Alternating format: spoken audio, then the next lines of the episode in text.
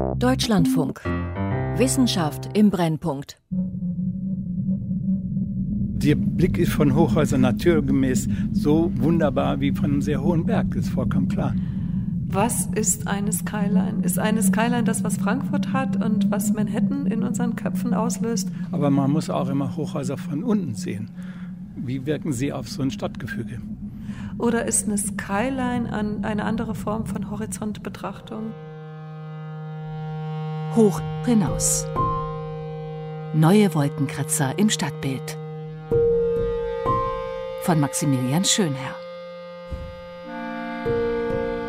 Ab jetzt nehme ich auf. Ich bin gerade bei, äh, bei meiner Nachbarin. Ja. Ich gucke jetzt also in die andere Richtung raus, aber ich kann ja auch vom Balkon gucken. Mein Name ist Götz Diekmann. Ich wohne im äh, Unicenter in der 25. Etage, mittlerweile seit zwölf Jahren und äh, bin Vorsitzender des Eigentümerbeirats. Götz Diekmann ist von Beruf Ingenieur und mit Leidenschaft Eigentümer eines kleinen Apartments im Universitätsviertel von Köln. Das Uni-Center gehört mit knapp 1000 Bewohnern zu den größten in Europa. Diekmann kennt das Gebäude von innen. Viele nennen ihn den Hausmeister fürs Wochenende.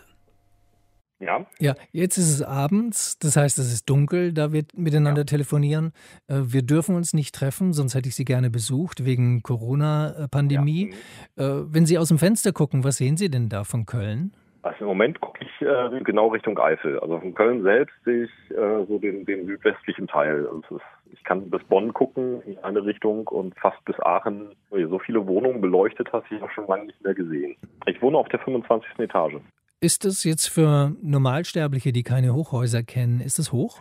Ähm, ja, also ich habe es mal irgendwann gemessen. Das sind, glaube ich, so 75 Meter über dem über dem Boden. Das ist aber noch lange nicht das, das Ende des Unicenters. Äh, wir haben in, in, der Kern im Kerngebäude ist die oberste Wohnung auf der 43. Etage. Das ist also noch mal eine ganze Ecke höher. Schwankt es in dem Gebäude? Wenn es sehr stürmisch ist, wackelt es ein bisschen, ja. Also das heißt, wackeln ist schwankt ganz leicht.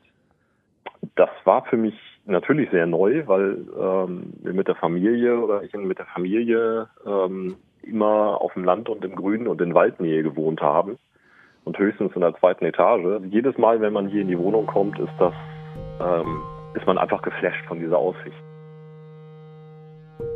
Ich habe schon das World Trade Center in New York und das Londoner Shard mit seinen 309 Metern attraktiv gefunden, aber das Unicenter in Köln ist von außen betrachtet eine Bausünde, typisch 1970er Jahre, als die Bevölkerung gar nicht gefragt wurde. Auch in den frühen 2000er Jahren war das noch so, wie ich durch Zufall bei einer Podiumsdiskussion im Münchner Maximilianeum erfuhr, Architekten und Stadtplaner, Umweltaktivisten und Denkmalschützer diskutierten da über die Skyline von München. Diese Skyline gibt es nicht, aber manche Stadträte wünschen sich eine. Große Architekturbüros scharren mit den Füßen und Investoren bauen ihre Lobby im Rathaus auf. In München, so der Tenor der Podiumsdiskussion, möchte man aus einem Minderwertigkeitskomplex heraus eine Skyline schaffen, die nicht im geringsten die Wohnungsnot lindert. Profitmaximierung mit kleinen Grundstücksflächen, indem man Etage auf Etage stapelt, ist natürlich ein Investitionstraum. Ich lernte auf dieser Veranstaltung vieles, zum Beispiel, dass die Redaktionen der Süddeutschen Zeitung vor Jahren aus dem alten Stammhaus in der Münchner Innenstadt in ein Hochhaus am Stadtrand gezogen sind und da schnell wieder weg wollen in ein viel flacheres, breiteres Gebäude. Warum? Weil sich in einem Turm keine beiläufigen Gespräche mehr ergeben, wie sie bei langen Gängen ganz üblich waren. Und ich lernte, dass eine neue Welle an Wolkenkratzern auf uns zurollt. Architekten nennen sie Punkthochhäuser. Am Podium war auch der Münchner Stadtplaner Udo Bünnagel, Mitglied des Münchner Forums, eines interdisziplinären Zusammenschlusses von Experten, der sich seit 15 Jahren gegen einen Hochhaus-Wildwuchs in München wendet. Mit ihm verabredete ich mich in einem ziemlich unbeliebten Bürokomplex aus zwei Türmen, den Highlight Towers im Norden der Stadt, genau da, wo die Autobahn A9 endet. Wir gehen jetzt im Treppenhaus vom 23. auf den 26. Stock, dann sind wir fast oben. Herrliche Aussicht. Vom 26. zum 29. Ah, vom 26. zum 29. Okay, das, das merkt man natürlich hier nicht. Ist jetzt über uns noch was? Ist über Technik, noch? Technik. Nur Technik, okay. Also bei den Hochhäusern Wenn man drin ist, sieht es immer toll aus. Der Blick ist von Hochhäusern naturgemäß so wunderbar wie von einem sehr hohen Berg, das ist vollkommen klar. Aber man muss auch immer Hochhäuser von unten sehen. Wie wirken sie auf so ein Stadtgefüge? Ein klarer Tag, Alpenblick. Wir sind 20 Meter höher als die Türme der Frauenkirche am Marienplatz. Von unserem Gebäude verläuft eine Straße kerzengerade ins Stadtzentrum. Die Leopoldstraße, die zur Feldherrnhalle hin Ludwigstraße heißt. Also die Achse ist äh, eigentlich die historische Achse, die Ludwig I. hat planen lassen. Also eine ganz historisch wertvolle Situation. Und die ist eigentlich durch diese beiden Hochhäuser massiv gestört. Die Investoren und Architekten haben das Gebäude in der Planungsphase Anfang der 2000er Jahre nur aus dem Blickwinkel der Autobahn gezeigt, nicht aber von der Innenstadt aus. Von der Autobahn betrachtet sahen die Bilder wie ein zarter Ansatz von Skyline aus. Was beim Bau dann kaum ein Münchner bemerkte, war, dass das Gebäude erheblich über die geplante Höhe hinauswuchs. Das Ganze ist eigentlich passiert durch eine nicht ganz juristisch einwandfreie Erhöhung des Baurechts in einem Bebauungsplanverfahren das äh, nach Paragraph 13a äh, Baugesetzbuch äh, durchgeführt wurde. Das heißt also eine unwesentliche Änderung. Aber die beiden Hochhäuser, die geplant waren mit 99 Meter, sind jetzt 123 Meter hoch. Der Trick war einer von vielen, mit denen man Baupläne ohne Zustimmung krass ändern kann. Die Stadt hatte mit dem Bauherrn 99 Meter Höhe besprochen, aber schriftlich nicht die Höhe, sondern die Zahl der Stockwerke festgeschrieben, 30. Im Bauplan war eine Deckenhöhe von 3,50 Meter eingearbeitet, wie sie bei normalen niedrigen Gebäuden üblich ist. Bei Punkthochhäusern braucht man mehr, allein schon wegen der Klima- und Sprinklertechnik. Das weiß jeder Architekt. Die Highlight Towers wurden 2004 fertiggestellt, 25 Meter zu hoch. Zeitgleich entstand, auch ohne Mitsprache der Bevölkerung, mitten im ländlichen Münchner Stadtteil Mosach ein Riese, das Uptown Hochhaus. Dieses Gebäude sollte 200 Meter hoch werden. Die Abneigung gegen den Turm stieg quasi mit jedem neuen oben darauf gesetzten Stockwerk. Bürgerinitiativen erreichten einen vorzeitigen Baustopp, 50 Meter früher als geplant. Diese beiden Bausünden, Highlight Towers und Uptown Hochhaus, führten dazu, dass seitdem in München nichts mehr über die 99 Meter der Frauenkirche gebaut wurde. Und andere Städte lernten daraus, dass ein Bauen in die Höhe ohne das Okay der Bürger, die in dem Viertel wohnen, nicht mehr geht. Und auch niemandem dient. Können Sie mal gerade das Fenster öffnen? Ja. Ob man den Wind hört? Ja, jetzt Im Moment hört man den Wind nicht so sehr. Okay, ja, ein bisschen. Wenn es richtig stürmisch ist, dann ähm, hört man, dass dieses Grummeln, das halt immer, wenn der Wind, wenn eine Böe auf die gesamte Fensterfront drückt, dann bewegt die sich auch so ein bisschen. Dann kann das auch schon mal sein, dass die so leise vor sich hin knackt. Weit über 100 Einsender beschäftigten sich mit dem Bau von Hochhäusern. Rias Berlin 1956. Violett ist seine Außenhaut aus venezianischem Glasmosaik. Die Hochhausdiskussion gibt es immer mal. Sie ist nicht neu. Sie hat es direkt in Düsseldorf zum Beispiel nach dem Krieg im Wiederaufbau gegeben. Silbern die Aluminiumdachrinne und die Fensterrahmen und spiegelnd sind die Fensterscheiben. Da hat man sich überlegt, ähm, wie man sozusagen an die Weltelite herankommt. Ein Amerikaner, der würde vielleicht mitleidig lächeln, aber für uns ist das schon ein Wolkenkratzer. Man hat sich mit Hochhäusern versucht, wie mit dem Dreischeibenhaus oder dem Mannesmann-Gebäude. Dann gab es die Hochhausdiskussion im Zusammenhang mit der Wohnungsnot der 70er Jahre. Die hat natürlich in der Gesellschaft ein ganz einfaches Stigma auch ausgelöst, wie man Hochhäuser sieht. Und es gibt sie aktuell im doppelten Sinne. Der eine Sinn ist der, dass man in die Höhe möchte, weil ganz einfach die Bodenpreise gestiegen sind, weil man ganz einfach über Höhe eben auch Fläche gewinnen will.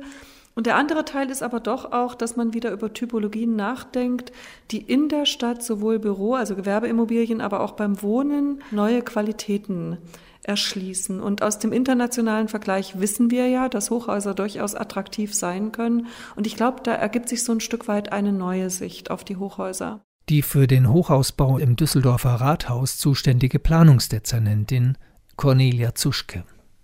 Zahlreiche Studien der letzten Jahre beschäftigen sich mit dem sozialen Zusammenleben in der Stadt. Hochhäuser spielen dabei eine untergeordnete Rolle. Ein Klassiker zum Wohnen im Hochhaus ist ein vor 50 Jahren erschienenes Buch des Stadtsoziologen Ulfert Herrlin. Herrlin hinterfragte Dinge, die von den Hochhausarchitekten für Gott gegeben angesehen wurden, etwa die Aufzüge. Er fand heraus, dass der Aufzug die Kommunikation auf den einzelnen Etagen behindert. Bei einer Tür, die sich jederzeit öffnen kann, wird eine ruhige Unterhaltung von zwei Nachbarn unmöglich. Die Aufzugtür als Symbol für Beschleunigung und Gehetztheit. Heute werden Aufzüge transparenter gebaut, oft in eigenen Türmen und voll verglast. Der Lift ist nicht unbedingt ein etwas, was die Leute in Kommunikation bringt. Die Sozialanthropologin Evelyn Althaus vom Wohnforum der ETH Zürich Sie hat unlängst eine wissenschaftliche Arbeit über den Sozialraum Hochhaus veröffentlicht. Es ist wie ein kleiner Mikrokosmos eigentlich und das, das ist total spannend an Hochhäusern, auch als, als Forschungsgegenstand. In Zürich entsteht im Moment im Kochareal, baut die eine Wohnbaugenossenschaft, ein 70 Meter hohes Hochhaus, wo sie äh, ganz bewusst eben auf den Zwischengeschossen äh, an, angehend mit den Treppenhäusern ganz äh, wirklich so, so offene Gemeinschaftsräume schaffen wollen. Für ihr Forschungsprojekt hat Evelyn Althaus über Monate hinweg das Zusammenleben in zwei Züricher Wohnhochhäusern untersucht, die schon älter sind und wo sich im Laufe der Jahrzehnte Sozialstrukturen herauskristallisiert haben, mit denen niemand gerechnet hätte. Die Studie widerlegt manche geläufige Ansicht über die generelle Ghettoisierung von Großwohnbauten und sie stellt Faktoren heraus, die für ein Gelingen nötig sind. Sie haben schöne Wohnungen, sie sind bezahlbar, sie sind hell, sie haben ein gutes Wohnumfeld. Es gibt viele Kinder, jetzt spezifisch für Familien, die schätzen das sehr, dass verkehrsfreie Außenräume sind, wo die Kinder frei spielen können, auch nicht immer beaufsichtigt sein müssen. Wir sind mit Ihnen der Meinung, dass sich das Wohnhochhaus für Kinder durchaus nicht eignet. Es gibt eben in der Nähe mittlerweile, das hat sich verändert über die Jahre, gibt es Läden und Treffpunkte, es gibt Schule, äh, Kinderbetreuung und eben diese, dieser Anschluss an den öffentlichen Verkehr. All das sind Elemente, die dann Qualitäten, die die Leute dann schätzen. Und was wirklich frappant ist, wenn man diese, diese Hochhausstruktur anschaut, von außen besteht bis heute wirklich ein, ein, ein oft wirklich negatives Image. Viele Leute finden das hässlich, äh, sagen, es ist ein Ghetto, das ist alles nur anonym. Also es sind ganz viele stigmatisierende Elemente, die da zum Tragen kommen. Und ich denke, das hängt natürlich sehr auch damit zusammen, wie dieser Ort betrieben wird, dass, dass da jemand, es gibt Kümmerer vor Ort, also sozusagen, es gibt einen Hauswart, der ganz wichtig ist, es gibt aber auch Quartier- und Gemeinwesenarbeit, es gibt verschiedenste Freizeitangebote, also es gibt Möglichkeiten, sich zu treffen. Das sind alles Elemente, die dann eben das, das Wohnen dort durchaus für die Bewohnerinnen und Bewohner sehr attraktiv machen. Diese Gebäude sind Ideengeber für künftiges Wohnen und haben viele Einschätzungen von früher widerlegt. Senatsrat Stephan versuchte allen Parteien gerecht zu werden. Man sollte vermeiden, Familien mit Kindern in die Wohnhochhäuser zu setzen, wenigstens in die oberen Geschosse. Aber die vielen anderen, die eben kinderlos sind, für die ist das Wohnhochhaus unter Umständen eine sehr angemessene Wohnform. In der Schweiz hat es ja begonnen, so in den 50er Jahren mit dem wirklichen Hochhausbauen, mit Wohnhochhausbauen. Und Max Frisch, der kam, kam zurück äh, aus New York und der war hell begeistert, als er gesehen hat, was da, was da entsteht, auch an Urbanität, was bisher nie da gewesen war in dieser sehr, sehr kleinräumigen Schweiz. Und äh, war dann aber schon gesagt, ja, eigentlich ist es zum Teil nicht so mutig, es sind eher Hochhäuslein, die hier entstehen, also sehr kleinräumliche Häuser und, und, und Siedlungsstrukturen. Und äh, er war jetzt enttäuscht. Vielleicht muss man sagen, war, ist es aber auch das, was heute eben auch die Qualität der Orte ausmacht.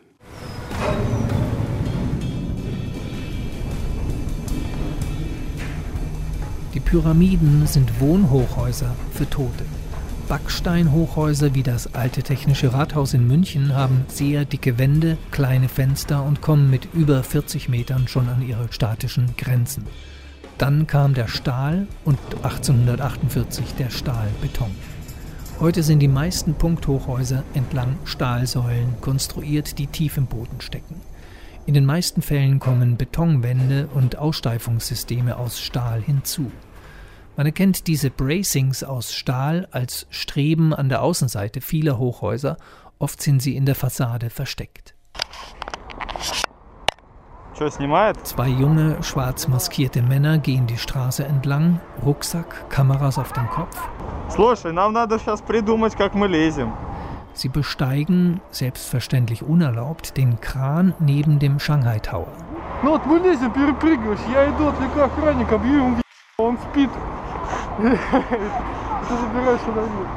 Am Ende des Videos geben sie sich in 360 Metern Höhe einen High-Five-Handschlag. Unter ihnen die Stadt im Nebel. In die Bracings an den Außenwänden moderner Hochhäuser sind Puffer eingebaut, die Erschütterungen abfangen. Im erdbebenerprobten Japan bestehen diese Puffer aus viskoelastischen Materialien wie Silikon. Bei sehr hohen Gebäuden reicht das nicht aus, vor allem wenn Windböen oben und Erschütterungen unten zu unvorhersehbaren Schwingungen führen. Jedes Haus hat seine Eigenfrequenzen, die es zu vermeiden gilt. Sie lassen sich mit Computerprogrammen gut simulieren. Jetzt finden sich im Dach moderner Hochhäuser Gewichte, die 2% der Gesamtmasse des Gebäudes ausmachen. Bei 10.000 Tonnen Gebäudegesamtgewicht schwingen im obersten Geschoss also 200 Tonnen umher. Das entspricht ungefähr 200 Autos. Die Gewichte erwiesen sich aber für komplexere Schwingungsmuster, Wind, Temperatur, Bodentektonik als zu statisch und optimierbar. Auch hier ist Japan führend, man verabschiedete sich da von festen Gewichten und ging zu Flüssigkeitstanks über, die man je nach Schwingung verschieden hoch befüllt. Ein Erdbeben in Japan.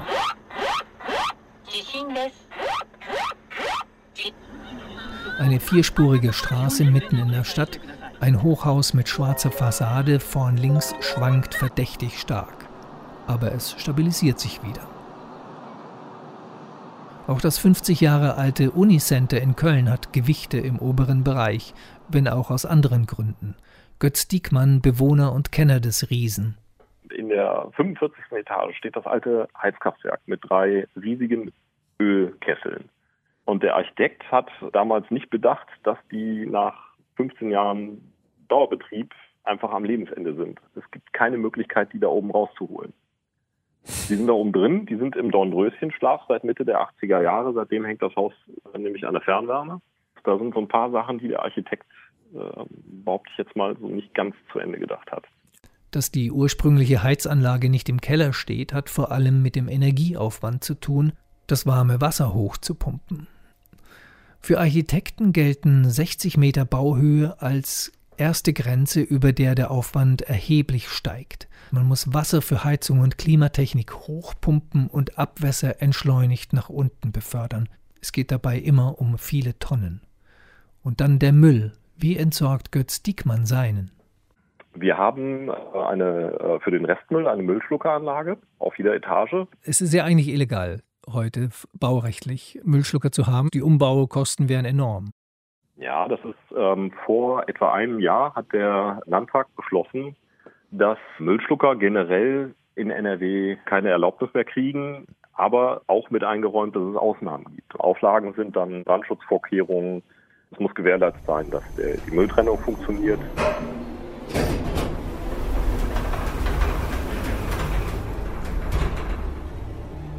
Das höchste Gebäude der Welt ist der Kalifturm in Dubai, 800 Meter. Er verjüngt sich nach oben erheblich wie zu einer Nadel, was vor allem damit zusammenhängt, dem Wind keine große Angriffsfläche zu bieten. Seine Fassade wurde durch die im Autodesign üblichen Windkanalsimulationen windschnittig konstruiert, mit an bestimmten Stellen abgeflachten Kanten. Auf diese Höhe mit einem einzigen Aufzug zu gelangen, ist technisch unmöglich, auch heute noch. Die Seile, die den Aufzug ziehen und stabilisieren, wären zu schwer. Auch die Bautechnik hat sich in den letzten Jahren stark verändert.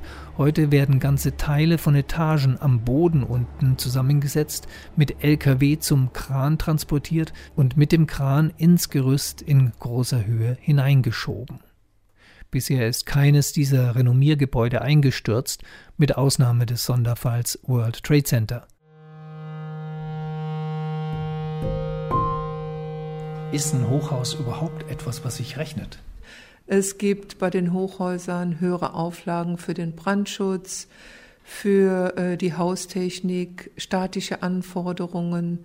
Also von daher äh, muss man damit rechnen, dass das Hochhaus teurer wird in den Herstellungskosten und damit, äh, gerade wenn es um das Thema des Wohnhochhauses geht, auch nur bedingt ein Beitrag ist zum kostengünstigen Wohnen. Christa Reicher hat den Lehrstuhl für Städtebau an der RWTH Aachen. Sie ist an der Planung von Hochhäusern in mehreren Städten Nordrhein-Westfalens beteiligt und sagt bestimmten Investorenbegierden in Düsseldorf den Kampf an. Es wird so sein, dass es natürlich auch Gebiete gibt, die wir auch definitiv als Tabuzone für Hochhäuser erklären werden, weil es dort problematische ökologische und windströmungstechnische Rahmenbedingungen gibt oder weil dort eben die Sicht auf bestimmte historische Bauten sehr stark beeinträchtigt wird. Und an anderer Stelle wird man auch einfach massiv darüber nachdenken müssen, dort Hochhauscluster oder Areale für Hochhäuser zu entwickeln.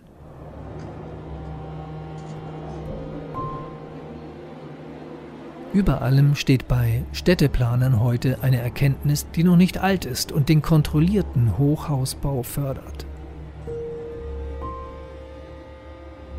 Innenverdichtung vor Außenentwicklung, denn wir wollen ja keine weitere Zersiedelung an den Rändern unserer Städte. Wiesen und Wälder, die an den Rändern Schlafstätten und Einkaufszentren weichen und gleichzeitig nachts ausgestorbene Stadtzentren mit ihren dann bedrohlich schwarzen Bürohochhausfassaden. Das Hochhaus wurde bei progressiven Stadtplanern noch nie als Einzelstück gedacht, sondern immer und auch heute wieder im Zusammenhang mit allem anderen darum herum. Christa Reicher ist auch die historische Einordnung wichtig, denn aus den Gründerzeithäusern konnte man lernen, dass das Bauen in eine moderate Höhe von fünf Stockwerken und tief in die Innenhöfe hinein mehr Wohnfläche brachte als ein Hochhaus mit seiner zwar kleinen Grundfläche, aber dem großen Freiraum darum herum. Das Aufziehen der Richtkrone, deren Bänder in luftiger Höhe von 46 Metern im Winde flattern, bedeutet für die Architekten, die diesen Bau so weit erstellt haben, einen gewissen Triumph. Denn die Baupolizei stand diesen Plänen zunächst gar nicht sehr positiv gegenüber. Sie wollte alles tun, um dieses große Hochhaus am Lietzensee zu verhindern. Also man weiß, dass die Sozialstruktur eine wahnsinnig wichtige Komponente für die Funktionsfähigkeit von Hochhäusern ist. Ich habe den Abriss von Hochhäusern in der Stadt Kamp-Lindfort begleiten dürfen, die sogenannten Weißen Riesen. Da standen drei baugleiche Hochhäuser auf einem innerstädtischen Areal. Und das Gebäude, was gut funktioniert hat, war das, was ein Hausmeister hatte, wo sich jemand darum gekümmert hat, dass die Wohnungen in Schuss sind, das Umfeld ähm, sorgsam gepflegt wird.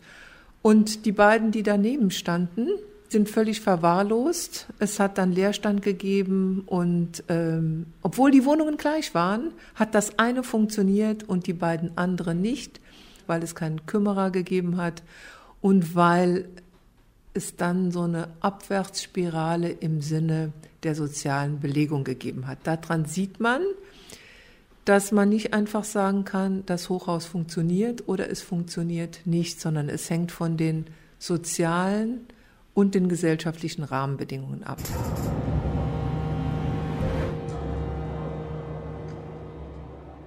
Sind Sie jetzt, als Sie nach Hause kamen, also etwas nach 18 Uhr, auf jemanden gestoßen in dem Haus, außer der Pforte unten?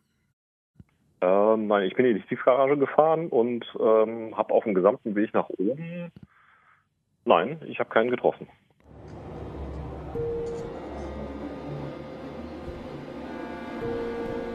Wir haben so einen Satz geprägt in Düsseldorf, das heißt Social Return. Cornelia Zuschke, Leiterin des Dezernats für Mobilität, Planung, Bauaufsicht, Grundstückswesen und Vermessung. Sie traf ich zu Beginn der Covid-19-Krise im Düsseldorfer Rathaus. Wir gaben uns nicht die Hand, vom Homeoffice war noch nicht die Rede, aber die Idee steckt im Social Return des Hochhauses drin. Social Return. Das umfasst einmal den inneren Mix, der kann durchaus eine moderne ähm, Mixtur von Wohnen und Arbeiten sein. Ein Hochhaus birgt zum Beispiel die Möglichkeit, die Stadt der kurzen Wege wirklich nachzuweisen, und zwar auf engstem Raume. Ein Hochhaus kann durchaus Komponenten enthalten, die fürs Umfeld wertvoll sind, von der Kita angefangen über Pflegeeinrichtungen, Pflegenotstand in den Städten, ein ganz wichtiges Thema. Und da geht auch dieses Thema ressourcensparendes Bauen mit einher.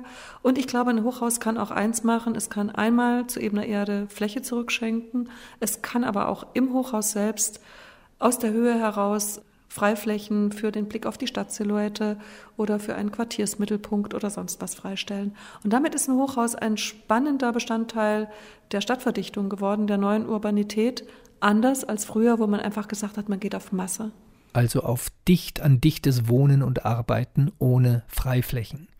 Der soziale Mehrwert ist laut Cornelia Zuschke bezahlbar. Die hochpreisigen Büros finanzieren die Sozialwohnungen mit. Damit wird das moderne Hochhaus zum Fokus für ein neues Nachdenken über das Leben in der Stadt. Weil Stadt ist im Originären durchmischt. Und deswegen kann ich mir das gut vorstellen, dass wir an manchen Stellen das Wohnen bis auf die Erde denken, das Zweite ist, das hat Corbusier übrigens bei seinen Bauten ähm, schon miterfunden, dass er immer sagt, der öffentliche Raum durchläuft auch das Gebäude. Und im Gebäude vernetzen sich innerer Raum und äußerer Raum. Und wenn wir das mitdenken, wenn es uns äh, gegenwärtig wird, dass es nicht eine Trennung gibt zwischen der Außenwand des Gebäudes und dem öffentlichen Raum, dann werden wir auch keine verwahrlosten Resträume haben um die Gebäude, sondern dann denken wir als öffentliche Verwaltung zusammen mit den Investoren den öffentlichen Raum mit und ich glaube, dann kommen wir auch zu Konzepten, die eben nicht so fragmentiert und sektoral sind wie die Stadt der 70er Jahre, sondern die dann eben wirklich auch dieses integrierte, was wir ja heute auch leben, Lebensentwürfe sind auch integriert. Die kann man dann ganz einfach auch mitdenken und dann auch mit verwirklichen. Und ich glaube, dass die Menschen das auch annehmen.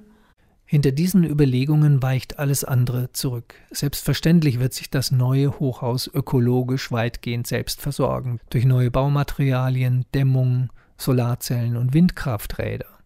Die Klospülung aus 50 Metern Höhe wird beim Fallen ihre kinetische Energie in elektrische umwandeln, wie beim Bremsen moderner Busse.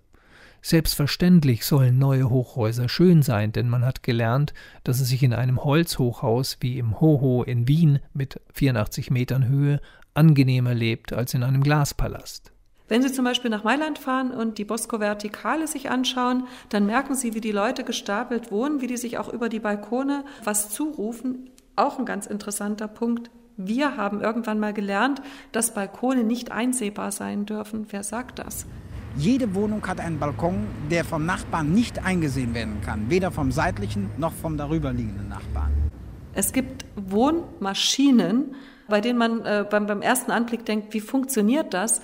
Aber auf einmal merkt man, dass, dass äh, versetzte Terrassen auf einmal das horizontale Gefühl wiederherstellen und ich erlebe wieder Nachbarschaften. Ich kann jemandem was zurufen, ich kann mich aber auch abschotten. Deswegen werden bei uns auch immer wieder, wenn Hochhäuser in die Diskussion kommen, mit unseren Gremien, und das finde ich super, äh, dass unsere Gremien dann immer wieder sagen, es braucht in den Kernen der Hochhäuser Zonen, die können auch mal über zwei, drei Etagen gehen, in denen man aus irgendeinem Grund Lust hat, sich aufzuhalten. Sei es, weil es ein internes Gewächshaus ist, sei es, weil man von dort nach allen Seiten rausgucken kann, sei es, weil dort ein Fitnessstudio oder eine Bar ist, egal was. Also es kann sozusagen diese, diese Maschine unterbrochen werden durch Funktionen, die uns Menschen schon immer gelockt haben und dann in der Vertikale auch locken.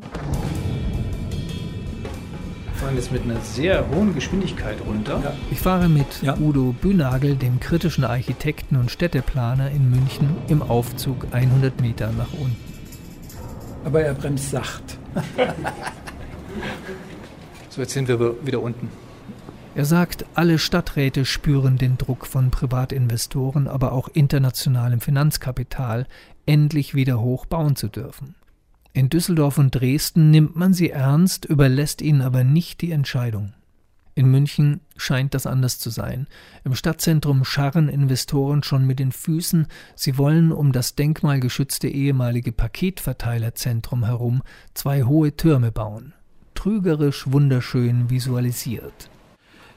Jede Stadt, jedes Dorf hat das Recht festzulegen, wo und in welcher Höhe, in welcher Dichte gebaut werden darf. Aber es ist mittlerweile Standard in vielen Städten, dass äh, sehr potente Investoren durch gewisse Druckmittel erreichen, dass ihre Vorstellungen umgesetzt werden. Und das ist mittlerweile, glaube ich, ein sehr großes Problem. Hoch hinaus. Neue Wolkenkratzer im Stadtbild. Von Maximilian Schönherr. Redaktion Christiane Knoll. Eine Sendung des Deutschlandfunks 2020. Mal langsam wieder reingehen, weil jetzt ist es kalt. Ja, dann schöne Grüße an Ihre Freundin, Ihre Ex-Freundin, unbekannterweise. Ja, gut befreundet. Beziehung hat nicht mehr gereicht, aber wir verstehen uns genau. wieder. Und äh, sie ist auch sogar meine Mieterin. Danke, tschüss.